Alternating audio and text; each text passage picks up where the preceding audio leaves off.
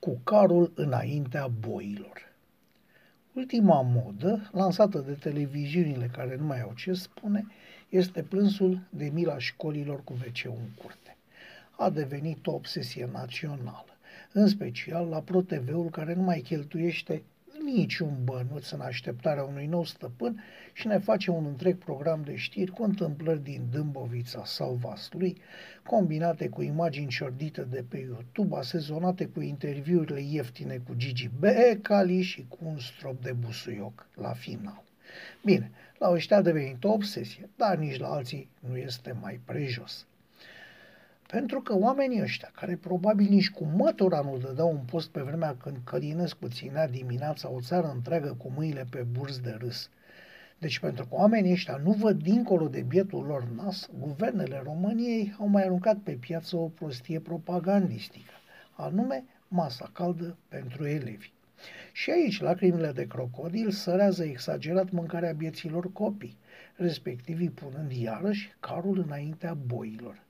Nimeni nu se gândește că o școală, pentru a oferi masă caldă unor sute de elevi, are nevoie de un spațiu pentru pregătirea ei, de un alt spațiu pentru servirea ei și de un număr de oameni angajați care să facă asta. Oameni cărora le trebuie și lor un vestiar, un grup sanitar acolo. De ce oare nu ne gândim că trebuie să începem să construim mai întâi școli altfel? Școli care să cuprindă și teren de sport, și sală de sport, și clase de curs, și cantină, și centrală termică, și tot ce le mai trebuie.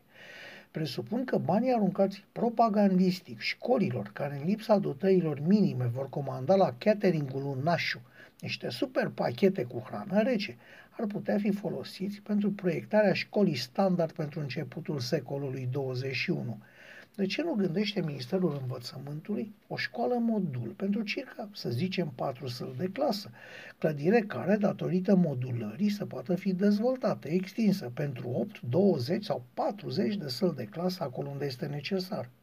De ce nu se face astfel încât clădirile destinate școlilor să respecte un anumit standard care să includă și sportul, și învățătura, și hrana, și orele de după școală? De ce o fi așa de greu ca în fiecare școală nou-nouță, din prima zi de cursuri, să funcționeze absolut tot, adică și sala de sport, și cantina, și grupurile sanitare?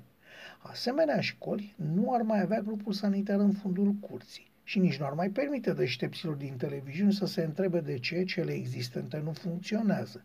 Ar ridica nivelul învățământului, ar atrage copiii la școală, ar duce la scăderea abandonului școlar și al infracțiunilor și, foarte important, s-ar simți în maximum 20 de ani în nivelul de trai al întregii țări.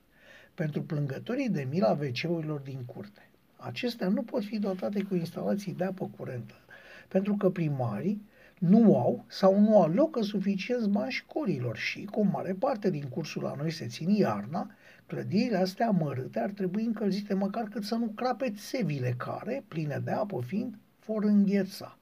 Cum ei, amărâții, au abia cu ce să încălzească școala. Banii nu trebuie tocați prin împrăștiere, ci folosiți pentru începerea de la zero acolo unde trebuie, pentru că nu se mai poate altfel. S-au spus pe scurt, nu așezați carul înaintea boilor. Așa crede un om de pe stradă.